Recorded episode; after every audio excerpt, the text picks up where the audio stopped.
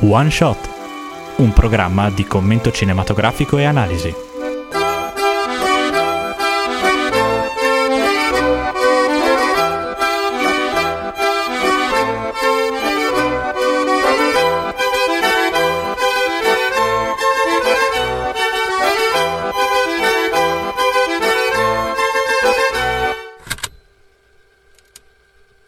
Ben ritrovati su one shot. Anzi, ben ritrovato Edoardo. Esattamente, stavo per dire proprio la stessa cosa. Ci è quasi mancato. Eh, sono stato vicissitudini varie, vacanze con la scuola, roba varia, quindi È un nome impegnato, è un uomo Sempre di da mondo. fare. mamma mia, ragazzi. Sì, ma con che cosa partiamo oggi? Partiamo con Blade Runner. Andrea ci aveva pregato, penso da, da due anni fa, quando stav- facevamo ancora il programma, diceva dai fate Blade Runner, vogliamo sentire Blade Runner. E quindi abbiamo dovuto accontentare perché sennò si metteva a piangere. È penso. stata una scelta durissima. Sì, lo so, non piace a nessuno questo film. No, dai, è bello, mm, personalmente mi piace, insomma. No, in verità abbiamo saputo trovare molti argomenti di cui appunto vi racconteremo nel corso della puntata. Ma ciancio alle bande. E ciancio alle bande. Quindi parliamo subito del regista. Il regista è Ridley Scott, gli attori principali sono Harrison Ford nel ruolo di Rick Deckard, Ruth Hoyer, scusate, e nel ruolo di Roy Betty, Sean Young nel ruolo di Rachel e Edward James Olmos nel ruolo del poliziotto Gaff. Ma chi sono in realtà questi personaggi? Gianmarco ci puoi spiegare la trama? No, aspetta, prima la clip del film. Giusto. Io ne ho viste cose che voi umani non potreste immaginarvi. Navi da combattimento in fiamme al largo dei bastioni di Orione. E ho visto i raggi B balenare nel buio vicino alle porte di Tannhäuser. E tutti quei momenti andranno perduti nel tempo come lacrime nella pioggia. È tempo di morire. Beh, allora Edoardo adesso ti posso accontentare e ti racconto la trama di questo film che ah, rappresenta in molti sensi anche la nascita di un'epoca, ma anche di questo parleremo più tardi, insomma. La storia gira attorno a questo Rick Deckard che appunto è un Blade Runner. Cos'è un Blade Runner? È un cacciatore di taglio un po' particolare, nel senso che in questo mondo ambientato nel 2019, insomma, eh, ci vedevano molto bene eh, quelli del, del Beh, passato. Se pensi a tutti i film futuristici, avevano sempre questa immagine del futuro super tecnologica, incredibili robe, ma abbiamo deluso le aspettative, oserei dire. Un pochino. Direi proprio di sì, deluso le aspettative, ma comunque avevamo già, eravamo stati in grado, insomma, secondo questi- queste prospettive futuristiche, di creare queste sorte di replicanti, sorta, replicanti proprio, sono degli androidi, ovvero del- delle macchine che sono in tutto e per tutto antropomorfe, tant'è vero che possono anche avere delle emozioni e avere dei comportamenti sicuramente umani. Il compito di questo Blade Runner è sterminarli praticamente, sterminarli perché alcuni hanno delle difficoltà diciamo ad integrarsi con quello che è il loro lavoro pre- predisposto, insomma, ovvero fare gli schiavi degli esseri umani. Non è, un- non è il massimo, ma essendo appunto delle macchine senzienti cominciano a pensare che non sia proprio quello che desiderano dalla loro vita. In questo senso appunto il nostro protagonista, il nostro Blade Runner, decide appunto di intraprendere questa missione di sterminare un gruppo di eh, replicanti che sono di recente evasi dalla loro posizione di lavoro. E in questo modo appunto si avvia in un viaggio abbastanza lineare, un'avventura abbastanza lineare in cui si confronta con questi replicanti con dei poteri molto particolari, poteri, uno è molto forte, l'altro diciamo, sono forti o super elastici, insomma acrobati, quindi comunque non ordinari come degli esseri umani. E in questo viaggio appunto incontra dei personaggi come appunto Roy Batty che è il cattivo del- del- della storia, cattivo in senso lato perché in verità ha una forte ricerca del suo essere. Anche di questo chiaramente approfondiremo più tardi. Un personaggio importante, altrettanto importante del quale si innamora che è appunto la bellissima Rachel che è una replicante anche lei, però non è consapevole di esserlo e gli verrà spiegato poi nel corso del film e la cosa la prenderà più o meno bene, insomma, eh, svegliarsi la mattina e sentirsi dire sei un robot non è proprio il massimo, ecco. In ultimo, ma non per importanza, ci sarà appunto questo Gaff che è un poliziotto che seguirà poi a vista il nostro Blade Runner eh, Rick Deckard e quindi praticamente la vicenda si conclude con Deckard che riesce a sterminare questi eh, replicanti che si erano ribellati a quello che era il potere. E a fuggire con Rachel, cosa non da poco. Ma parliamo della parte che a me più interessa, ossia le curiosità. Parlando di Ridley Scott e John Cronenweth, hanno ottenuto un effetto riflettente degli occhi usando una tecnica inventata da Fritz Lang, conosciuta come effetto Schuftan. Scusate, Schuftan, la prima pronuncia non è, ma che si basa sull'utilizzo di uno specchio riflettente esposto a 45 gradi rispetto alla macchina da presa, in modo da riprodurre il riflesso di oggetti, miniature e in questo caso luci, che sono poste frontalmente fuori dal campo e che possono così essere ingrandite e dimostrate diciamo in pellicola. Sì, è tipo, possiamo dire una sorta di ologramma che ci fa vedere delle immagini, soltanto con l'uso della luce, in sostanza, una cosa interessante. Che è l'effetto che viene usato negli androidi per rappresentare questa patina dietro agli occhi che per capire che non sei un essere umano. Forse i nostri ascoltatori più longevi se lo ricordano, ne avevamo già parlato quando avevamo fatto la nostra terza puntata Metropolis, perché appunto veniva utilizzata nel film di Fritz Lang per fare le scenografie della città fantastica, insomma fantastica, diciamo del futuro anche lì di Metropolis. Un'altra curiosità è che effettivamente il film ha ben tre versioni. Abbiamo la versione dell'82, la prima, quella che è stata appunto pensata dai produttori, che conteneva, come possiamo dire caratteristica peculiare, un, voce, una voce narrante che raccontava dei fatti al di fuori del film, in sostanza, che accompagnava tutta la visione del film. Soltanto che al regista ovviamente questa cosa non è che piacque molto e quindi ripropose la sua versione più tardi, circa 10 anni, 15 anni più tardi, con quella appunto che conosciamo noi, in sostanza quella più famosa, con una scena inserita che è la scena praticamente del sogno dell'unicorno, che poi veniva più lungamente col segmento sulla filosofia. L'ultima versione invece è, possiamo dire, il Director's Cut del 2007, che fu la versione che fu presentata a Venezia per il Festival di Venezia, quindi una versione forse commemorativa del film. E anche, sì, è commemorativa perché era il 25esimo. Ottimo.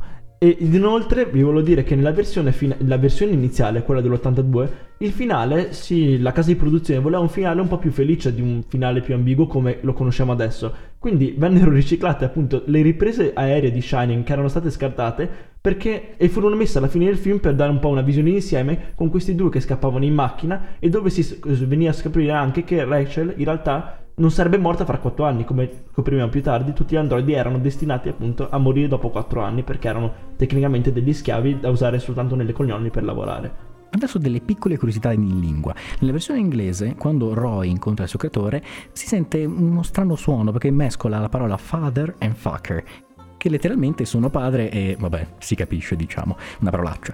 E, ehm, all'inizio si pensava che fosse un errore, ma in realtà è intenzionale perché comunque um, Ridley Scott aveva spiegato che, voleva, che, voleva mescolare il fatto che per Roy è suo padre, ma che comunque non ha una relazione così allegra con lui. Nella versione italiana invece si è optato alla fine per scegliere la parola padre. Nella scena un po' più hot, per esempio, quando Deckard comincia a baciare Rachel, e Rachel dice in inglese I can't rely on my memories, che letteralmente in italiano significa non posso fidarmi dei, dei miei ricordi perché a quel momento non è sicura di chi è però nella versione italiana, non so in realtà perché, dice lo sai che non posso, come se in realtà mh, avesse questo, mh, questa, fosse restia diciamo a baciare Deckard perché non è più un essere umano. Beh forse perché non vuole instaurare una reazione amorosa sapendo che lei appunto è un androide e quindi sarebbe destinata a morire dopo qualche tempo e non voleva forse spezzargli il cuore, forse è questo sai che non posso. Mm-hmm, forse, non ci avevo pensato.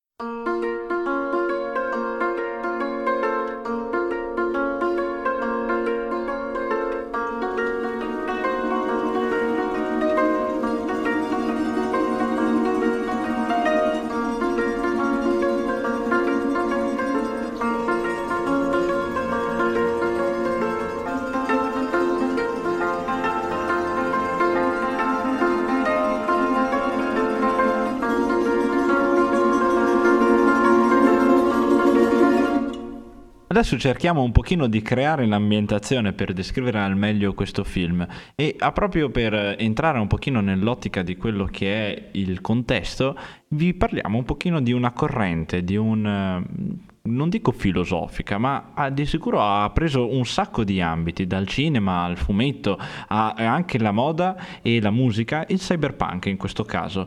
E avevamo già accennato cyberpunk nella scorsa stagione quando avevamo parlato di Matrix, ma ci tenevamo a fare appunto un excursus un attimo più, eh, diciamo... Mh, ampio, ecco, non trovavo il termine, scusatemi, e per definire proprio qual è il contesto all'interno del quale si insedia bene, si innesta bene appunto Blade Runner. Allora, il cyberpunk nasce ufficialmente, insomma, negli anni 80, nei, proprio nel 1980 e appunto Blade Runner è a ridosso di questo periodo nel 1800 eh, sì, 1800. Recente come film. nel 1982, scusatemi. Esattamente poi il film è basato su un libro libro, giusto Andrea? Sì, è un libro di Philip K. Uh, Dick, scusate, e si chiama Cacciatori di androidi. Esatto, ha anche un titolo un pochino differente nella versione inglese, però eh, questo libro che è precedente insomma a questo 1980, diciamo così, è anche antesignano, viene pensato come antesignano di questo cyberpunk. Che cos'è poi questo cyberpunk?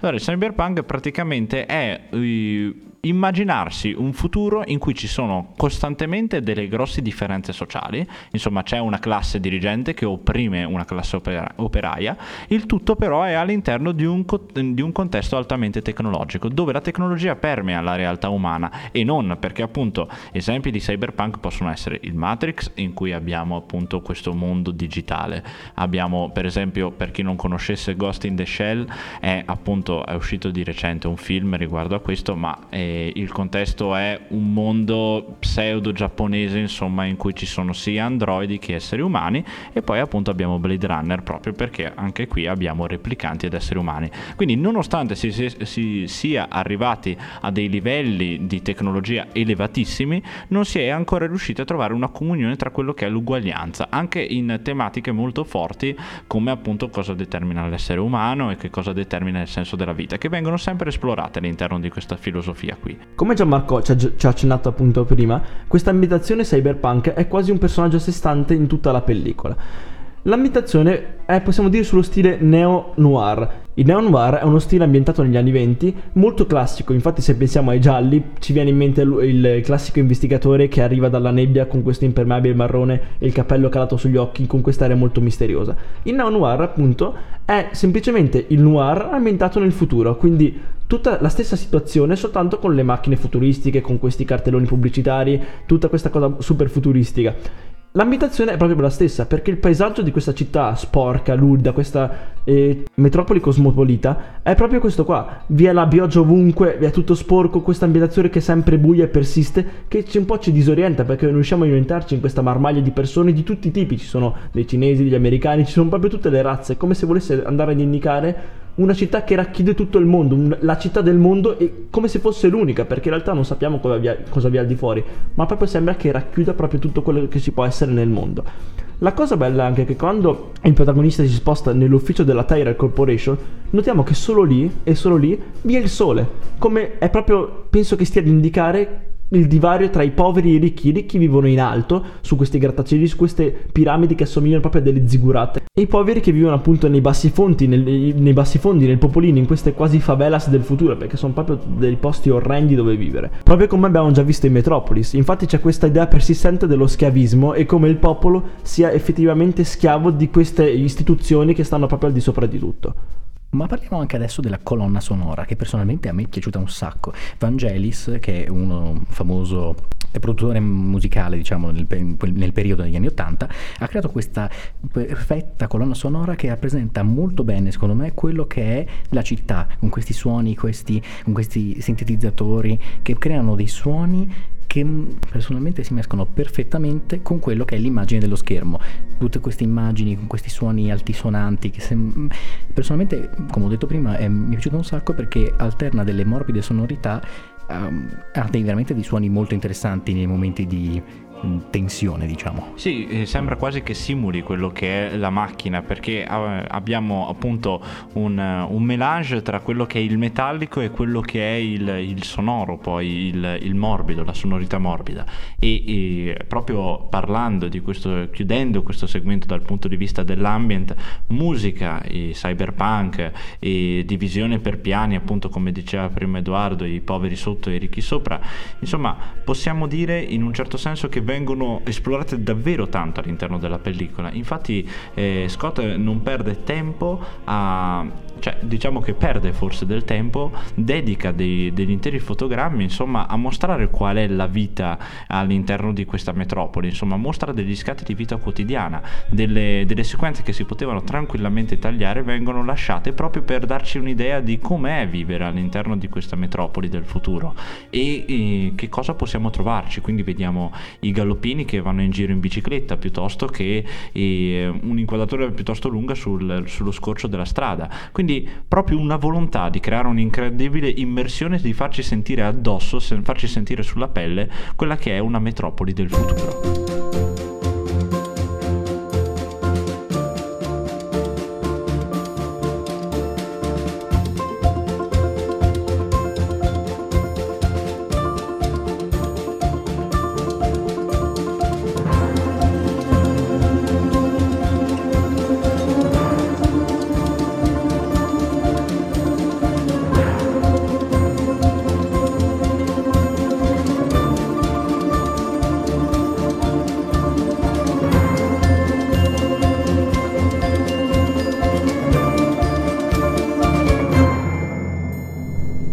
Eccoci arrivati al segmento della filosofia che è veramente pregno in questa, in questa, situazione. In verità, adesso che ci penso un pochino in tutti i nostri film, è pregno. E riascoltando poi la puntata del labirinto del fauno mi sono detto, cavoli, tanta roba da dire. Ma anche questa volta appunto non siamo da meno. E partiamo subito con una prima tematica che salta all'occhio, prima ma anche ultima, che identifica l'inizio e la fine del film, che è appunto il tema della morte. Allora, che cos'è che di, praticamente differenzia i replicanti dagli esseri umani? In verità apparentemente non c'è nulla che li differenzi se non il fatto che i replicanti sanno che hanno una vita molto più breve o sanno che la loro vita è al servizio appunto di un potere forte come quello dell'essere umano del, che in questo caso rappresenta proprio la specie dominante e, e anche un, proprio un cronometro di vita insomma. Loro devono tenere conto che hanno tot da passare su questa terra insomma. E questo appunto lascia molto perplesso il, l'antagonista in questo senso che, e i suoi compagni che cercano in tutti i modi di allungare quella che è la propria esistenza sulla Terra. E questo ci fa riflettere tantissimo su se pensiamo, molti, molti, film riflettono su che cosa ci rende umani e su cosa non ci rende umani. In questo caso i replicanti sono umani in tutto e per tutto perché semplicemente hanno anche loro paura della morte e forse ne hanno di più di quanto non siano gli umani, proprio perché è di meno il loro tempo a disposizione. In questo senso appunto ci proiettano in, una, in un contesto totalmente nuovo, che è quello del mm, voler determinarsi praticamente attraverso delle azioni concrete prima che il proprio tempo scada, cioè la consapevolezza che la clessidra è molto molto più limitata per loro. In questo senso ci proiettano in una seconda parte, la parte delle emozioni. Questi replicanti e ci viene detto all'interno del film che provano delle emozioni nuove. Cosa vuol dire che dei replicanti provino delle emozioni nuove? Ci dicono praticamente che il, il, replicante non è programmato propriamente per avere delle emozioni, ma pian piano nel corso della sua vita ne sviluppa. In questo senso, in verità, eh, possiamo quasi notare che l'essere umano eh, all'interno, portato avanti all'interno del film è molto più macchina, in un certo senso, rispetto a quanto non lo possa essere un replicante. Cioè non vediamo un essere umano colto in fallo, mh, per così dire, in un momento momento di emotività, ma vediamo dei replicanti che piangono, che ridono, che cercano di salvare i propri compagni. Quindi, in un certo senso, sono i replicanti che provano delle emozioni e che non sono nuove, sono semplicemente emozioni umane. Ma gli umani hanno dimenticato come provare emozioni. Cioè, all'interno del film noi non vediamo degli umani che piangono, che ridono, vediamo semplicemente degli umani che ragionano come se fossero delle macchine. È come se si fossero scambiati i ruoli. È come se appunto l'umano non avesse più la consapevolezza di essere emotivamente eh, suscettibile in un certo senso. E quindi i replicanti rappresentano un proseguire della specie umana nelle sue debolezze anche in questo senso. Quindi la paura per la morte e eh, provare eh, dei sentimenti. E poi vediamo anche una cosa molto interessante. Gli animali, la natura all'interno di questo film, dov'è? È importante, non è importante? All'inizio, anzi, per tutta la durata del film, uno può sospettare che la natura non interessi minimamente a che, è i, quelli che sono gli abitanti di questo mondo, ma in verità è molto distante questa cosa dal reale. Perché la natura in questo senso è, mh, viene cercata di emulare attraverso quelli che sono gli animali eh, finti che si vedono all'interno del film, che non sono pochi, insomma. Pensi al gufo o al, al serpente che si vedono all'interno del film, ci sono anche degli struzzi a un certo punto. Questi animali sono finti, però sembrano veri. E però eh, gli abitanti se ne rendono completamente conto, dicono ma no, quello è un animale finto, che cosa vuoi che sia, non, non ha lo stesso valore di un animale vero. Ci si rende conto in questo senso che il valore della natura è molto elevato, ha un prezzo quasi si può dire, che però eh, ormai si è perso, quindi è quasi come se avesse un valore folcloristico, no? quasi se avesse un valore simbolico, no? il gufo sì, e sarebbe bellissimo avere un gufo vero, però non si può in questo senso, e il, il gufo tanto quanto il replicante ha degli elementi insomma che sono mh, legati a, a, quello che sarebbe una cosa naturale quando in verità non lo è, è un artificio. Si pensi per esempio al riflesso negli occhi. Il riflesso negli occhi del gufo che si vede è esattamente uguale a quello di Rachel che eh, possiamo vedere in una scena particolare, forse una delle più famose appunto in cui vediamo Rachel in primo piano e appunto il nostro protagonista, il nostro Harrison Ford di sfondo che la sta ascoltando. Quindi di conseguenza l'analogia tra le due creazioni è molto forte, entrambi simulano il reale però non sono reali, cioè non sono appartenenti alla natura, non sono naturali in questo senso più che reali, ecco.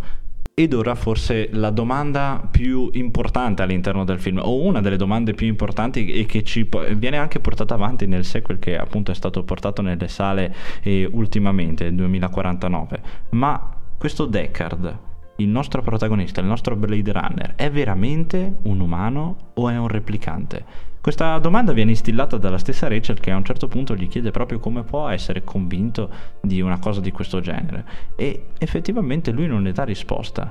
Non le dà risposta e neanche noi abbiamo una risposta effettiva, almeno in parte forse, perché appunto possiamo visualizzare che lui in un certo senso evita un pochino l'argomento, ma forse comincia a pensarci e in questo caso dobbiamo parlare di un personaggio che è rimasto molto in sordina nella nostra puntata, ma che ha un'importanza sotto questo punto di vista, che è appunto il poliziotto Gaff, che è quel personaggio che lo segue e segue il nostro Dickard all'interno delle sue vicissitudini e che rappresenta un pochino anche l'inizio della vicenda e la conclusione, perché è quello che lo chiama al dovere e quello che poi lo rilascia prima che lui con, scappi appunto con Rachel. E questo Dickard che caratteristica ha? ha una caratteristica molto particolare, lui lascia in giro degli origami. Il significato degli origami all'interno del film rimane quasi non spiegato, anzi non è spiegato e quindi ci sono delle interessanti teorie a riguardo. Però Pensiamo un attimo a qual è mh, la caratteristica principale di un replicante, del, mh, un replicante che si mimetizza al meglio con un essere umano. Per esempio Rachel. Rachel viene testata dallo stesso Dickard per scoprire appunto se è un replicante o meno e bisogna capire e attraverso questa macchina studia gli occhi e gli fanno delle domande e lui si rende conto che è difficile capire se è un replicante o meno perché risponde davvero alla grande, davvero bene. Qual è la differenza tra un replicante normale e Rachel? Rachel semplicemente ha un cuscinetto, lo chiamano praticamente, di emozioni, di ricordi che sono stati innestati al suo avvio. Quindi lei è convinta di avere vissuto una vera vita perché ha dei ricordi del passato che in verità sono stati semplicemente simulati e creati. E in questo caso troviamo un primo collegamento molto bello tra quello che è l'animale che vi dicevo prima e il replicante, perché nei ricordi del replicante Rachel troviamo il ragno, il ragno che nidifica e dà nuova vita, perché appunto c'è appunto la nidiata che butta fuori questi ragnetti in giro per la tela. E, e in quel momento subito Dickard dice guarda che tu non hai, in verità non hai visto questa cosa qua perché ti è stato innestato questo ricordo, il ricordo del naturale, del reale ti è stato innestato perché tu non sei né reale né naturale in questo senso, cioè non, non appartieni alla natura, sei un costrutto in questo senso. E lei rimane traumatizzata da questa uscita, ma pensiamo un attimo a che cosa sogna Dickard mentre sta suonando il pianoforte. Questo benedetto unicorno che avevamo accennato prima. Perché Dickard sogna un unicorno? Anche quello è qualcosa di vivo, qualcosa di e non, mh, diciamo così, è fantastico in un certo senso, ma ci torniamo anche su questo. Però sicuramente è reale, sembra reale e in un certo senso, in un mondo che ha dimenticato che cosa voglia dire la natura, di che cosa vogliono dire gli animali, l'unicorno ha le stesse probabilità di esistere di un gufo o di un serpente, perché nessuno ha una controprova che non sia esistito. Ormai ci sono solo macchine, come fai a dire che l'unicorno non è realmente esistito? Anche, se non ricordo male, anche Asimov aveva riflettuto su queste tempistiche tempistiche, cioè, tempistiche scusate, su queste tematiche. E quindi praticamente quello che sta sognando Dickard in un certo senso è un animale, è un animale che anche se non è esistito, per lui è reale. E appunto in questo senso Gaff ce lo riporta in uno dei tre origami che propone a Dickard nel corso della sua storia, che è proprio un unicorno. Come cavolo fa Dickard a eh, svelare a Gaff e a Gaff a sapere che eh, c'è l'unicorno nei, nei, nei, suoi pensieri praticamente? Beh, semplicemente perché Gaff, essendo umano, sa come è stato programmato Dickard. Come, eh, come Dickard sapeva che cosa stava nei pensieri di Rachel e sapeva che gli erano stati innestati, Gaff, essendo umano, lo sa anche a sua volta e quindi in, nel, nel suo pensiero lui è consapevole del fatto che Dickard eh, lavora bene e quindi non ha senso sterminarlo, però in verità è una macchina e questo un pochino lui lo realizza. Parlando invece di cosa ha colpito me personalmente nel settore di questo, della filosofia, è la paura e la cosa che l'uomo vuole lasciare una testimonianza. È un altro elemento che ci rende estremamente umani, come per esempio la scena finale in cui Roy salva Deckard e gli fa il famoso discorso, la famosa frase finale che dice che alla fine tutti no, questi momenti che io ho vissuto, tutte queste cose che ho vissuto, andranno perse come lacrime nella pioggia, che personalmente è un'immagine che a me piace un sacco perché è, lascia una testimonianza a Deckard, dice vivi la vita perché non sai quanto morirai, non sai quanto, non sai quanto tempo hai. E quindi personalmente a me questa cosa è piaciuta un sacco.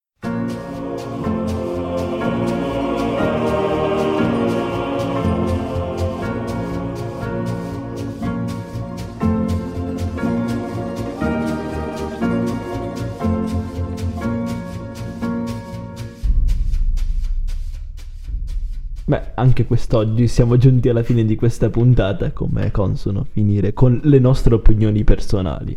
Beh, come sapete, ho proposto io questo film, personalmente ho avuto un amore fin da piccolo perché l'ho visto veramente alla tenera età di 5-6 boh, anni. Ed è un film che personalmente mi era sempre piaciuto. Forse devo dire che ho notato adesso che è un po' lento, forse due ore di film, mm, molta... Eh, mi è piaciuto un sacco, questa cosa rimane, ma è molto lento. soprattutto la storia principale non presenta grandi colpi di scena e cose del genere. Però personalmente, come ho detto precedentemente, lo adoro e basta. Vediamo cosa dite. Eh, io direi che appunto il film è proprio, cioè dal punto di vista contenutistico è fantastico, cioè anche analizzarlo è stato un piacere, però io l'ho sofferto, cioè posso dirlo proprio francamente, è lento, neanche troppo forse, perché non, non, è necessario che sia così tanto lento, però dal punto di vista proprio riflessivo, del, delle riflessioni che abbiamo potuto fare, anche degli elementi che si sono un po' svelati anche con l'analisi successiva che facciamo sempre dopo aver visionato il film, è stato un piacere. Però ecco, io lo tengo da parte, comodo, l'ho visto, ma non so se lo riguarderò magari in futuro. Ma eh, De Gustibus Andrea è entusiasta. Mi spiace. Beh, penso che la lentezza derivi dal fatto che forse il regista vuole farci concentrare sui dettagli del film maggiormente che la trama, come abbiamo visto, che non è quella gran trama molto speciale, è una cosa molto standard. Quindi forse appunto è stato proprio il regista a dire voglio fare qualcosa di lento che aiuti a concentrarci sui dettagli di questo film. Il film l'ho visto per la seconda volta e personalmente, come Gianmarco, non ero troppo entusiasta ma apprezzavo comunque il, l'altissimo, l'altissimo livello di tecnica che vi è dietro questo film. Però facendo questa puntata appunto sono riuscito a trovare questi significati latenti possiamo così dire che mi hanno fatto molto apprezzare il film ripensandoci appunto alla serata a ieri quando l'abbiamo visto assieme Bene, quindi ci ritroviamo la prossima settimana con un altro po' di disagio per Andrea perché abbiamo un altro film di Darren Aronofsky che è Il Cigno Nero, che è uno dei miei registi preferiti e quindi devo fargli sorbire questo disagio profondo che proviene dal regista. Non sono pronto, non di nuovo. Noi saremo qua ad aspettarvi con una fantastica Natalie Portman e in ogni caso ci vediamo, ci sentiamo la prossima settimana. Aspettate un secondo, seguiteci sui social, sui social, sui social, perché è una cosa molto importante, vi vogliamo vedere attivi, focosi sulla nostra pagina Facebook, quindi fatevi vedere. E seguiteci sui social. Ciao ragazzi.